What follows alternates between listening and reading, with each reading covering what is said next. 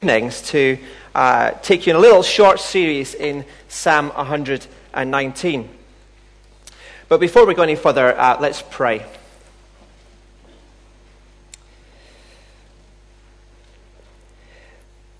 Father God, we uh, come to you and we ask for your help.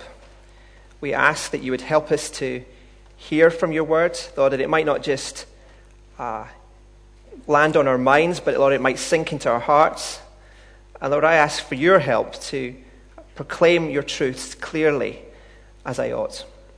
We pray these things in your name. Amen. Well, as I said, over the, the, these next two Sunday evenings, we're going to be dipping our toe into Psalm 119. Uh, for those who, who like quizzes, uh, here are some factoids about Psalm 119. Uh, this is the largest psalm in the, in the book of Psalms.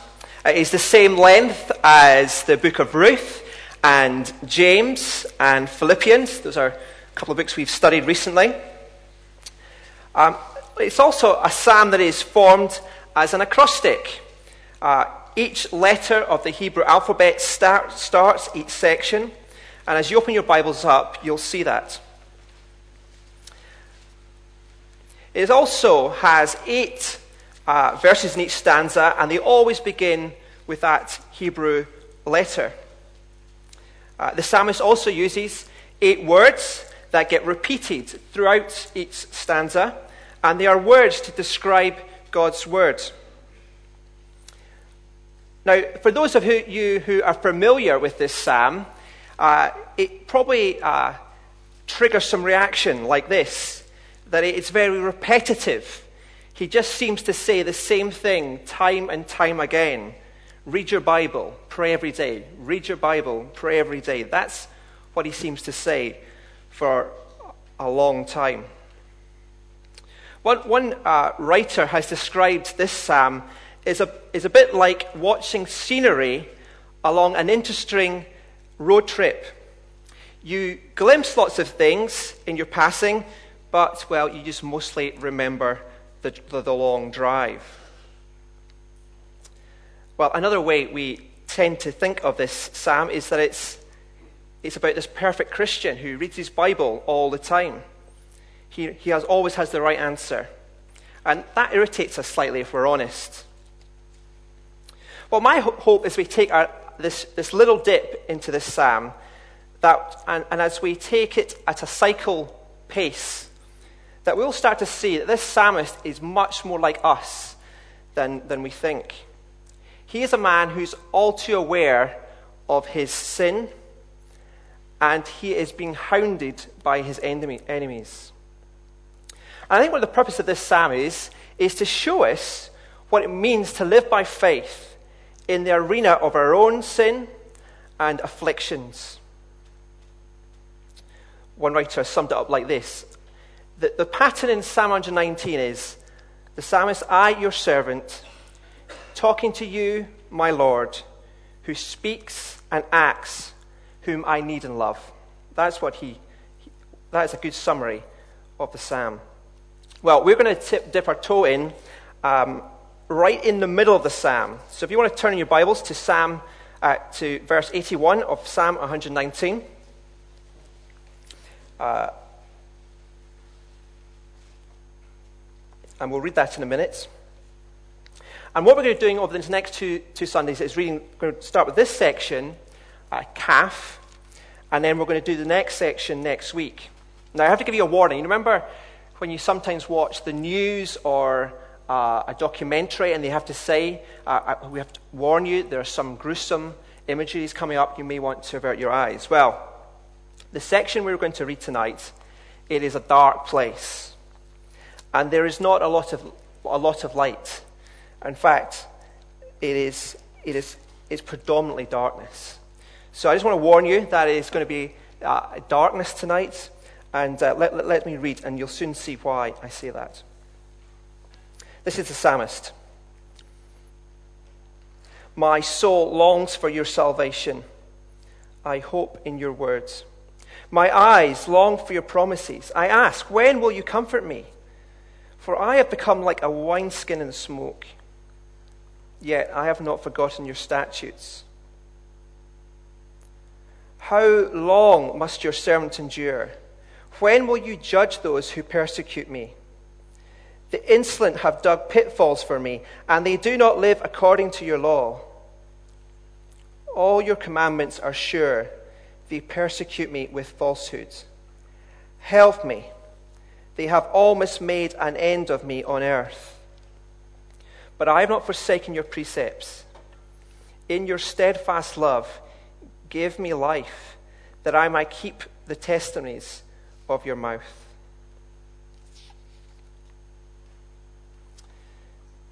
Let me tell you about two friends of mine. Uh, these people don't come to this church, but um, a number of years ago, uh, they wanted to start a family. And uh, from the moment they tried, uh, a year quickly passed with no, no baby to show. Well, this, this didn't panic them, this didn't get them down too much because they knew that, um, that it, took, it could take a while to, to become pregnant. So they, they kept trying. It got to the point where they thought, well, we better uh, go to the doctors and just check that everything is okay. So they, they went to the doctors and they were, uh, he did his checks and then uh, they were referred to the fertility clinic and more tests ensued. Nothing was found to be wrong and so they kept trying. But each month, always was met, always was met with sadness. There was no result. And pain was deeply forming in their lives. It was that point in their lives where their friends were starting to have families. And everywhere they looked, they were reminded of how they couldn't start a family, how they longed for a family. And that pain just kept intensifying. Even my friend sitting on the bus seeing the parents with their children, burned within her her longing for a family.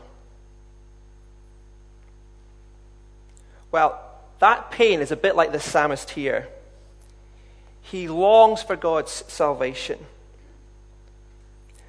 And he's just constantly being met with no answer. See in verse, it's worse. See in verse 85, the psalmist is being attacked. The insolent have dug pits for me. There are people out there setting traps for me like they would capture an animal. Verse 87 They have almost made an end of me on earth. Well, you can sense the despair of this psalmist. He's at his end. All he's left is his prayers to his gods. Well, what makes this, this Psalms dark is that there doesn't appear to be any light at this tunnel, end of this tunnel. The rescue does not appear to come by the time we get to the end of this section. And what is hard is during these times of suffering, it's not so much what, what the suffering is much more, it's much about the, the length and endurance of the suffering. It just goes on and on and on. A bit like my friends who desire to start a family. The pain just keeps going on and on and on. Well, tonight, I hope to introduce you to the psalmist and his pain, and hopefully see God's comfort in the psalm. Uh, the psalmist begins by expressing his heartfelt longing for God's rescue. Uh, the writer of the psalm tells us twice of this uh, longing in verse 81 and verse 82. Um, I've just put on the screen, so I, I, read from the ESV and I should have told you that. I put on the screen the, the translation, the ESV, because uh, it just translates it slightly better. Uh, because it's acrostic and because the Hebrew writers uh, using the same letters, when we translate it into English, we lose some of that. And this translation just captures just a little bit better than the NIV. So you see there in verse 81, my soul longs for your salvation. And he repeats it in verse 82 My eyes, they long for your promises. Straight away, we're met with this, the psalmist longing. Well, many of us here tonight uh, might be longing for God's rescue. We might be in pain, and we might have prayed time and time again for God to, to rescue us. And it appears that his, his answer never comes. Well, I've not endured suffering like the psalmist has endured suffering. And my hope is that I can introduce you to this psalmist who knows exactly what you feel like. Here is a man who's absolutely exhausted with longing. He is weak and he is undone. The psalmist, like us, is not immune to the crushing blows of life. And as we follow Christ, it does not preclude those trials. Many of us here tonight may be enduring trials and feel like the psalmist no help is coming. Where is my God? Well, as we. Uh, so let's, let's think about why this, what this, rest, this longing is. Well, we've seen there's this vivid sense of distress and sinking vulnerability. However, I would imagine that there are some people. I'm longing for God to act, but I don't feel Him. I feel like I'm at the, my end. That is what the psalmist feels like. And the question in our minds is, is will God come and help me? I think this psalm is like, is like a boat moored in a storm. And as we see this boat shake back and forth, we're wondering to ourselves, will the ropes hold? Will they snap and this boat be swept into the ocean and crushed? Well, let's think about whether this, these ropes will hold in this psalm. So, what does the psalmist long for? Well, notice again in these first two verses, they parallel up. He longs for God's salvation and he longs for God's promises. He's longing for God, I think, not only to come and rescue him now from those who dig pits for him and who are longing to crush him, but he's longing for God to come and save him, that final judgment. He talks about promises there. And so, can I ask you to flip in your Bibles to, to, to 2 Samuel chapter 7?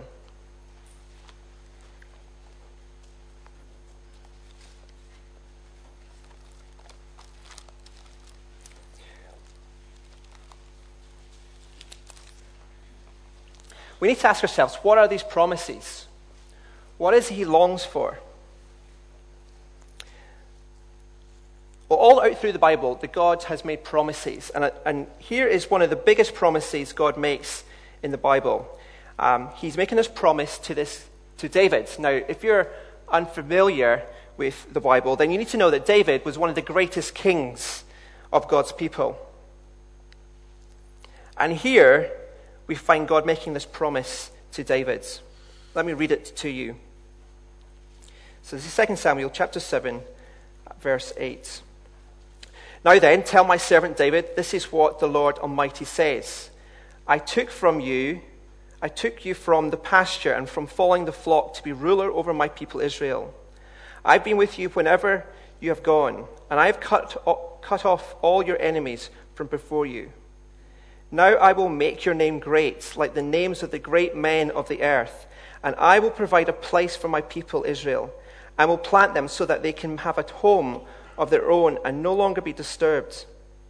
Wicked people shall not, shall not oppress them any more, as they did as the beginning and have done ever since the time I appointed leaders over my people Israel.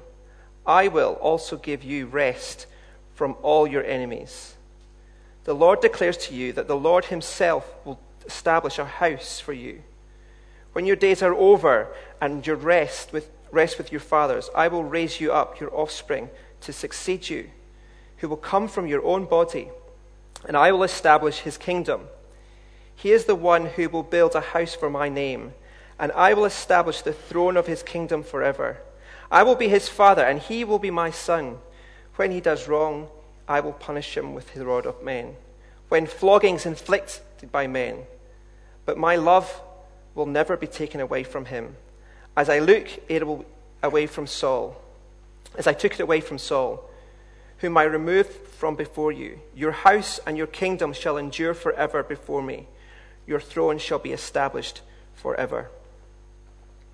Here we see it this promise that God makes to David. He promises a place of rest, a rest from his enemies, and that rest comes from this, this one who will come from David's offspring and who will rule this kingdom forever, a kingdom that will endure forever. And as we read in our Bibles, we discover that this person is Jesus. He is the one who will come to bring rest for, for David and all his people. Well, in the New Testament, we get these words from Paul. He says that Christ is the, is the Amen to all God's promises. So the promises that God made from David, we're told in the New Testament, are the promises that Christ fulfills. So as the psalmist longs for God's rescue, he doesn't just long that God will come now, he's longing for that day when God will bring his enemies to an end. The psalmist does not know that Christ is the one he longs for, but he knows that God has promised to send the Savior Christ. And he knows that the people of God will not have salvation until the enemies of God are judged. See, a day is coming, the psalmist looks forward to, when everyone will see this God's justice and we will know beyond a doubt that it's perfect and fitting. That is what we have seen in this psalm, and that is what the psalmist is waiting for. He longs for that day when all his enemies will be taken away and judged by God, and he'll be brought in to God's kingdom and enjoy his rest forever. That's what he longs for in, these, in that, that section.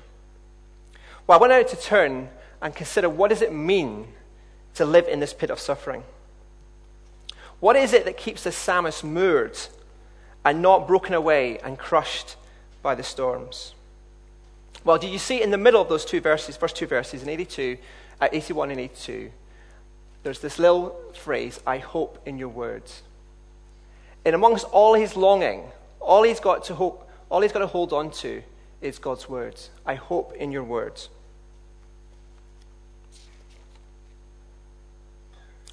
The place that the psalmist has chosen to locate himself is in trusting in God's words.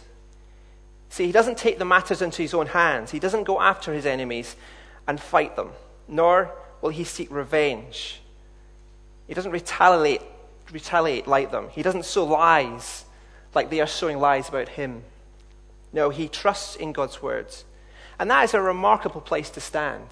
What it is to put your whole trust in God's words and not in your own ability to take control of the situation. See, this psalmist comes to God and he has nothing to offer him. His suffering has exposed everything. He says at, he says at the end of the psalm, In your steadfast love, give me life that I might keep your testimonies of your mouth. He comes to God and he says, Only but you can give me hope and life.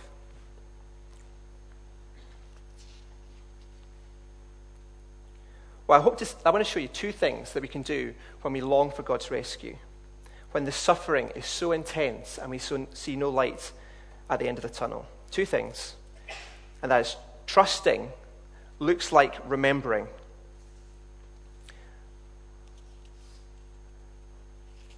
And we'll come to the second one in a minute. Trusting looks like remembering. Or to put it more starkly, what does faith look like when you're having the stuffing knocked out of you? Well, it looks like talking to God and not to ourselves. See, one of the striking features of this Psalm 119 is the psalmist's personal conversation with God. Did you notice? Just notice, well, just notice in this section the number of times he uses the word I and you and your and me. In other words, the psalmist is making this personal prayer to God. Uh, one of the psalmists, uh, one of the commentators of the psalm, describes the whole psalm like this: "I talk to you about what your words mean in my life." If you went home tonight and you to read the whole of Psalm 19, you would see this pattern emerge in almost every verse. I, you, your, my. I talk to you about what your words mean in my life. See, trusting involves talking to God about our pain and our suffering and asking Him what His words mean in our lives. But that's not often our instinct. Our, often, our instinct is to talk to ourselves about our own suffering. Uh, let me try and retell this psalmist to you as self talk. Let's try and remove God from his conversation. And let's just listen to what the psalmist could be saying to himself. I feel rubbish. Why hasn't God come to my aid? His word can't be trusted. He never seems to do what he says he will do. He may have kept his promises long ago, but I don't see any evidence of how it's how I don't see any evidence of it now. I've been so poorly treated, and God is nowhere. He has left me to die a miserable wreck. No one cares. The only attention I receive are from those who are trying to finish me off. My friends don't care. The only words that are spoken of me are the lies that are told about me. I've done everything God has asked of me, and all He seems to do is withhold life from me. Does that sound familiar? Does that sound how we often talk to ourselves about our situations? Often we talk about, we have self talk going on.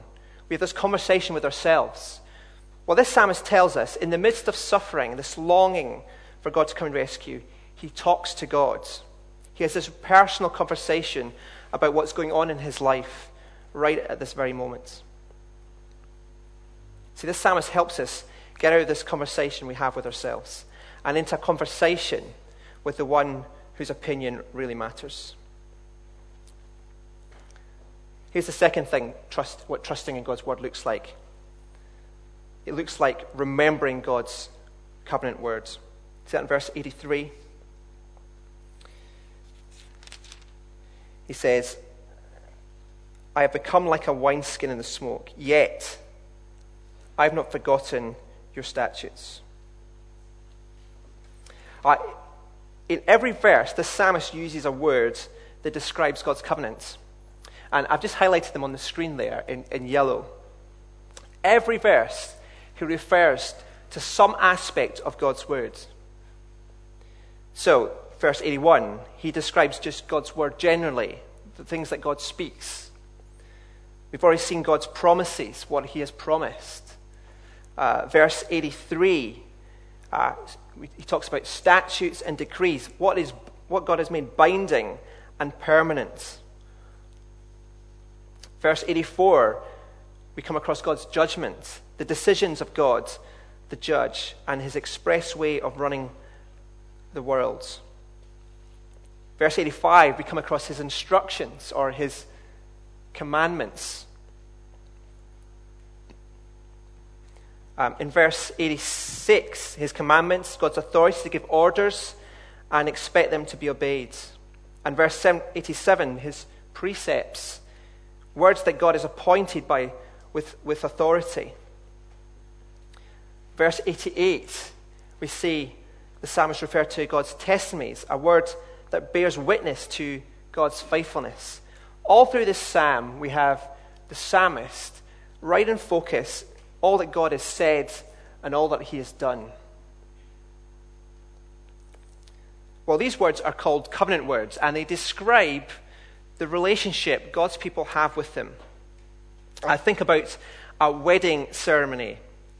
Uh, there's a point in, this, in the service where the groom and the bridegroom say their vows to one another.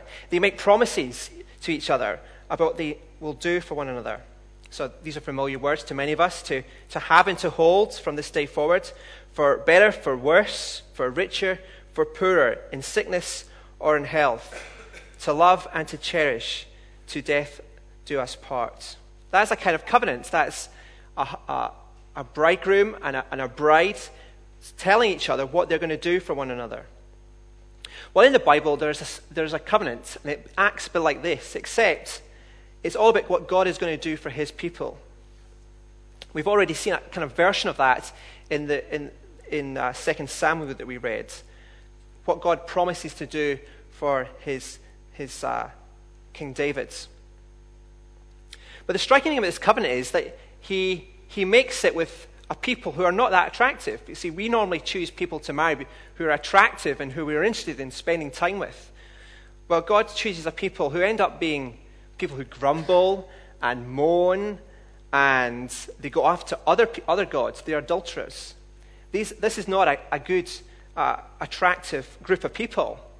Uh, there are people very much like ourselves, and yet we see in the Bible God's covenant love that He uh, says He's going to make a, a covenant people, and these are the things He's going to do for them. Well, the psalmist is remembering all that God has promised He's going to do. He's remembering God's covenant words, which are grace filled grace filled words. See, I think these are the ropes that keep the boat moored safely. As the psalmist remembers all that God has said he would do, it gives him security.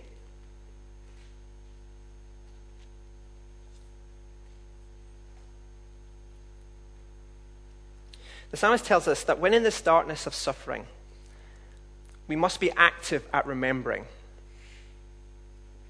Um, in our, our house, uh, uh, well, my wife loves to watch that program, One Born in Any Minute. You seen that program? I think it's on a Wednesday. Well, it used to be on a Wednesday night. It's, uh, it was, it's an awful program because it's just uh, wailing and screaming and, and partners, male partners particularly, saying really stupid things. Um, but there was this, I caught one of the episodes, and there was this, this really lovely story about uh, this, this woman, Tricia, and her husband, Stephen McHale.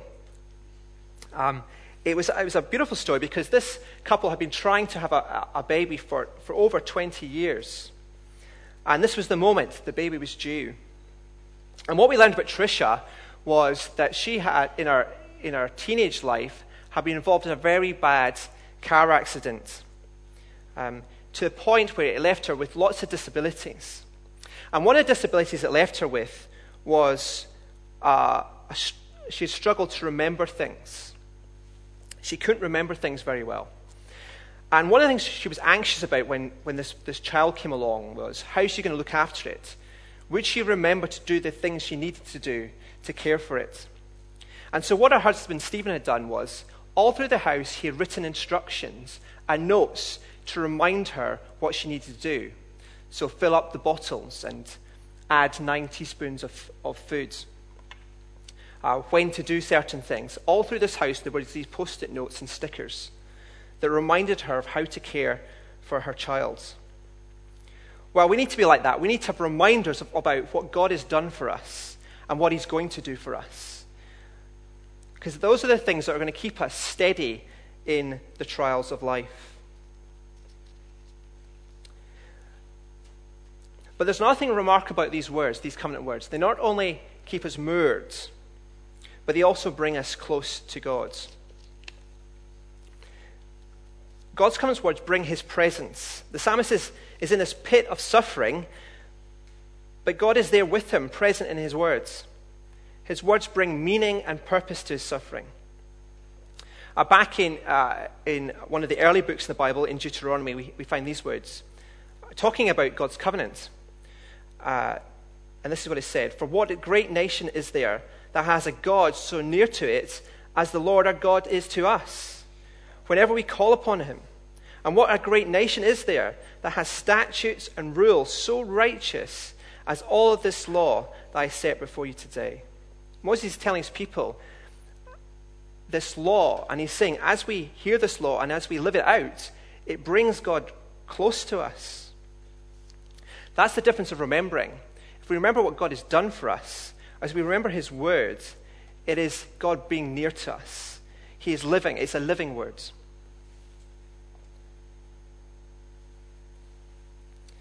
So, what does this look like? What does this look like in the trials of life?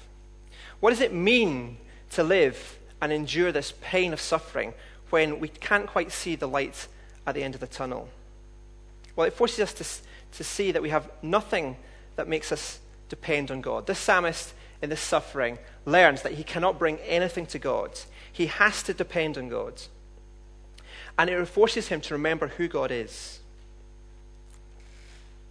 So, what, is the, so what does this faith look like in a workplace where you're known as a Christian and no one eh, is speaking to you because of that? Because you're known, because because you're knowing that you're not going to bend the rules so that things get out the door a lot faster.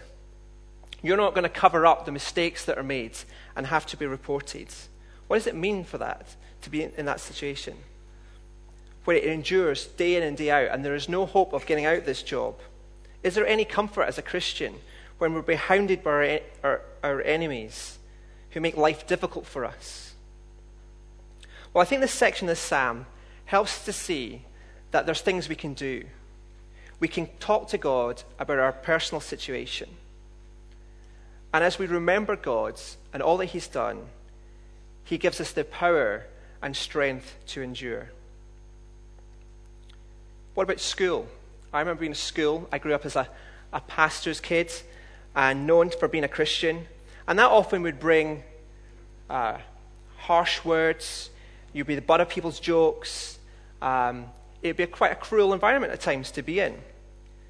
How does the psalmist help us, help someone in a school life who is standing up to be a Christian and yet is getting teased and, and kicked and shoved and ex- excluded from all the, the action in the playgrounds? Well, the psalmist reminds us that we can talk to God, that we can be honest with God about how we feel about a situation, and we can explain to Him how our enemies are, are going after us. And we can remember God's words and know that He is near to us, and know that He gives us the strength to endure. This part of the psalm tells those who are longing for rescue and are behounded by our enemies that we're in good company. It's, it's good to know that the Christian life is not all about happiness, that there are times in life where there is much sorrow and hardship, and we, we don't feel like singing. We feel like the world is heavy. And that's what great, is great about this psalm because it tells us that the things we feel in life are the right things to feel. To feel. So, just as we end, I want to give you one thing to do this week.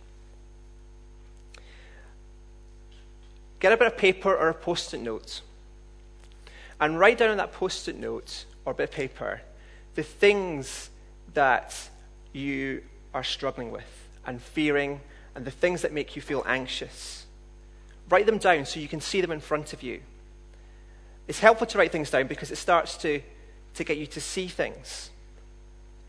So as you write your struggles and, your, and, the, and the, the things you're going through in life, when you read your Bible, have that post it note next to your daily reading. And as you read your Bible, ask God to bring His word to bear on those situations, to make His presence felt in those times of suffering. That is, the psalmist knows God's word, and that's what gives him life. Next week, we're going to be looking at the next section, and he comes out of this darkness. He comes to see the, the brightness of God's word, and that's what we're going to be thinking about next week. So, because the psalm is a lament, I didn't want us to sing a happy song at the end because that kind of undoes the, undoes the psalm. This psalm wants us to get us to think about the suffering and the pain in life. And so, what we're going to do at the end is the musicians in a moment are going to play just some music. And I want you to either pray for the, the suffering and pain in your life, or if you know people who are suffering and are going through hard times, pray for them. Uh, Think of those who are in the persecuted world, who this situation is very real. Pray for them. So that's what we're going to do in a moment. But you may leave here thinking, oh, I wish we'd sung to, to lift our spirits. Well, I think that's a good thing because that makes, gets us, that helps us to understand and feel something of the pain and suffering that sometimes people feel when they leave church. Sometimes, I guess, people leave uh, with heavy hearts and they long for life. Well, it'd be good to just have a sense of that tonight as we leave, a sense of what it must feel like to be like the psalmist. So um, I give you those two challenges uh, one to pray for those in suffering, and one, just to have that, that sense of feeling what it is like to be, uh, to be like the psalmist. So this, the musicians are going to play for us, and uh, when the music stops, I will pray, and that will be the end.